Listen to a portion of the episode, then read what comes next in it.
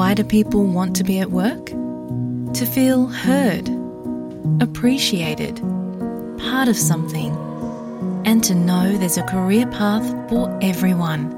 Inclusive workplaces are linked to increased innovation, productivity, and employee satisfaction. Make your organisation a place where people want to be. For inclusion and diversity training, visit inclusion-program.com.au.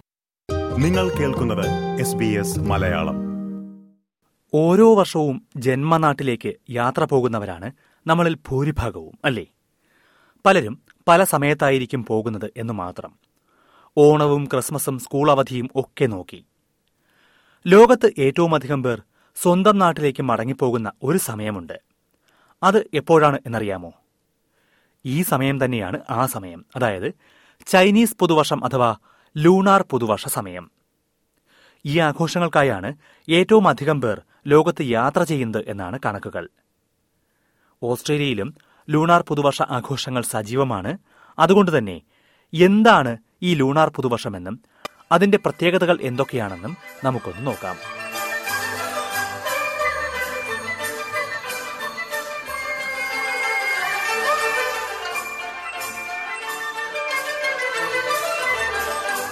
Chinese കലണ്ടറിലെ നാലായിരത്തി എഴുന്നൂറ്റി ഇരുപത്തിരണ്ടാം ആണ്ടിനാണ് ഈ ഫെബ്രുവരി പത്തിന് തുടക്കമാകുന്നത്.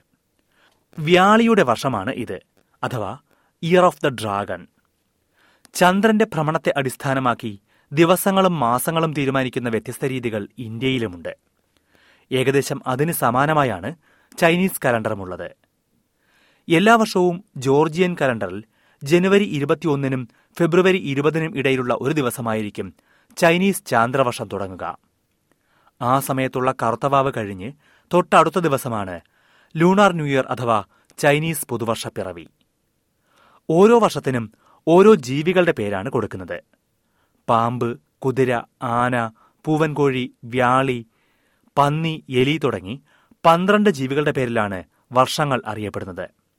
അതായത് പന്ത്രണ്ട് വർഷം കഴിയുമ്പോഴായിരിക്കും ഒരു ജീവിയുടെ പേരിലുള്ള വർഷം ആവർത്തിക്കുന്നത്. ചൈനീസ് ജ്യോതിഷവും ഈ വർഷങ്ങളുടെ അടിസ്ഥാനത്തിലാണ്. ഒരാൾ ജനിക്കുന്നത് ഏത് ജീവിയുടെ പേരുള്ള വർഷത്തിലാണോ അയാൾക്ക് ആ ജീവിയുടെ ചില സ്വഭാവ സവിശേഷതകൾ ഉണ്ടാകും എന്നാണ് വിശ്വാസം. വ്യാളിയുടെ വർഷത്തിൽ ജനിക്കുന്നവർ അതീവ ധൈര്യശാലികളും കലാ അഭിരുചിയുള്ളവരുമായിരിക്കും. രണ്ടായിരത്തി ഇരുപത്തിയഞ്ച് പാമ്പിന്റെയും രണ്ടായിരത്തി ഇരുപത്തിയാറ് കുതിരയുടെയും വർഷമായിരിക്കും.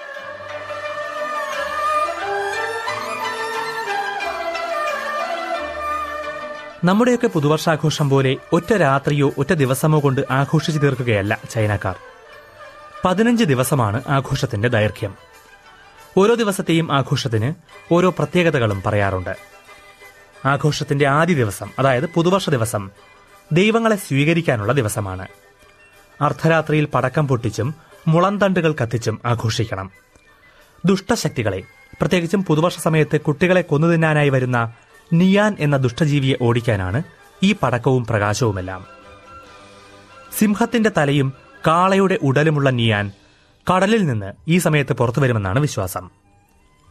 കുടുംബത്തിലെ മുതിർന്നവരെ ആദരിക്കാനുള്ള ദിവസവുമാണ് ഇത്. പിന്നെ ബന്ധുക്കളെ സന്ദർശിക്കാനുള്ള ദിവസം വീട്ടിനുള്ളിൽ തന്നെ കഴിച്ചുകൂട്ടാനുള്ള ദിവസം ജോലിക്ക് പോകാനുള്ള ദിവസം അങ്ങനെ പോകുന്നു. ആഘോഷത്തിന്റെ ആദ്യത്തെ മൂന്ന് ദിവസങ്ങളിൽ തലയിൽ വെള്ളമൊഴിച്ച് കഴുകാനോ കുളിക്കാനോ പാടില്ലെന്നാണ് വിശ്വാസം. അങ്ങനെ കഴുകിയാൽ ഭാഗ്യം ഒലിച്ചു പോകുമത്രേ. ഈ ദിവസങ്ങളിൽ കുട്ടികൾ കരയുന്നതും വീട്ടിൽ ദൗർഭാഗ്യം കൊണ്ടുവരും. അതുകൊണ്ട് കുട്ടികളെ സന്തോഷിപ്പിച്ചു നിർത്താൻ രക്ഷിതാക്കൾ എന്തും ചെയ്യും.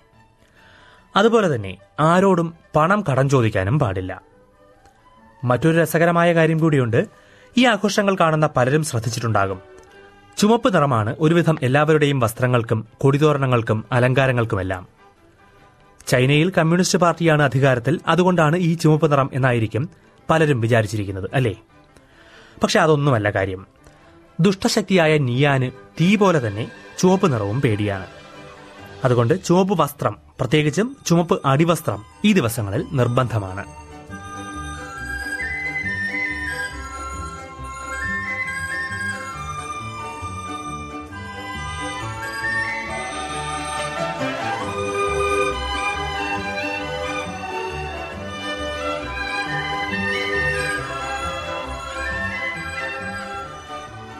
നമ്മൾ ആദ്യം പറഞ്ഞു തുടങ്ങിയത് ലോകത്ത് ഏറ്റവും അധികം പേർ സ്വന്തം വീട്ടിലേക്ക് യാത്ര ചെയ്യുന്ന സമയമാണ് ചൈനീസ് പുതുവർഷം എന്നാണ്. ലോകത്തെങ്ങുമുള്ള ചൈനീസ് വംശജർ ഈ സമയത്ത് ചൈനയിലേക്ക് യാത്ര ചെയ്യാറുണ്ട്. ഈ പതിനഞ്ച് ദിവസം കൊണ്ട് ചൈനയ്ക്കുള്ളിൽ മാത്രം നടക്കുന്ന യാത്രകളുടെ എണ്ണം എത്രയാണെന്നറിയാമോ? മുന്നൂറ്റി അറുപത് കോടി കാർ ട്രെയിൻ യാത്രകൾ അഞ്ചര കോടി വിമാനയാത്രകൾ സൂചി കുത്താൻ പോയിട്ട് ഒരു ബലൂൺ പൊട്ടിയാൽ കാറ്റ് പോകാൻ പോലും കഴിയാത്ത അത്ര തിരക്കാണത്രേ. ചൈനയിലെ പല നഗരങ്ങളിലും.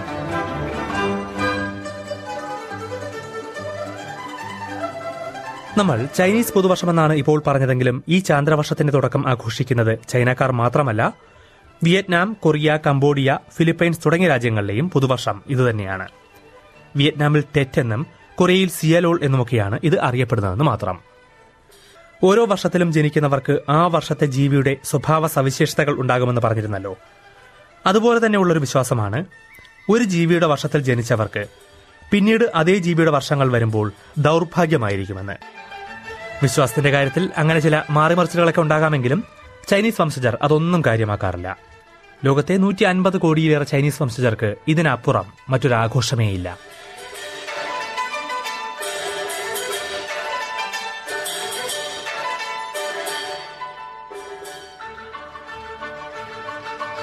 ഒരു കാര്യം പറയാൻ മറന്നു. നൃത്തം മുമ്പ് എന്തായാലും ഒരു ഹാപ്പി ന്യൂ ഇയർ പറയണ്ടേ. അപ്പോൾ പ്രിയപ്പെട്ട എല്ലാ ശ്രോതാക്കൾക്കും സീനിയൻ കൊയിലോ. അത് തന്നെ സീനിയൻ കൊയിലോ അഥവാ happy new year.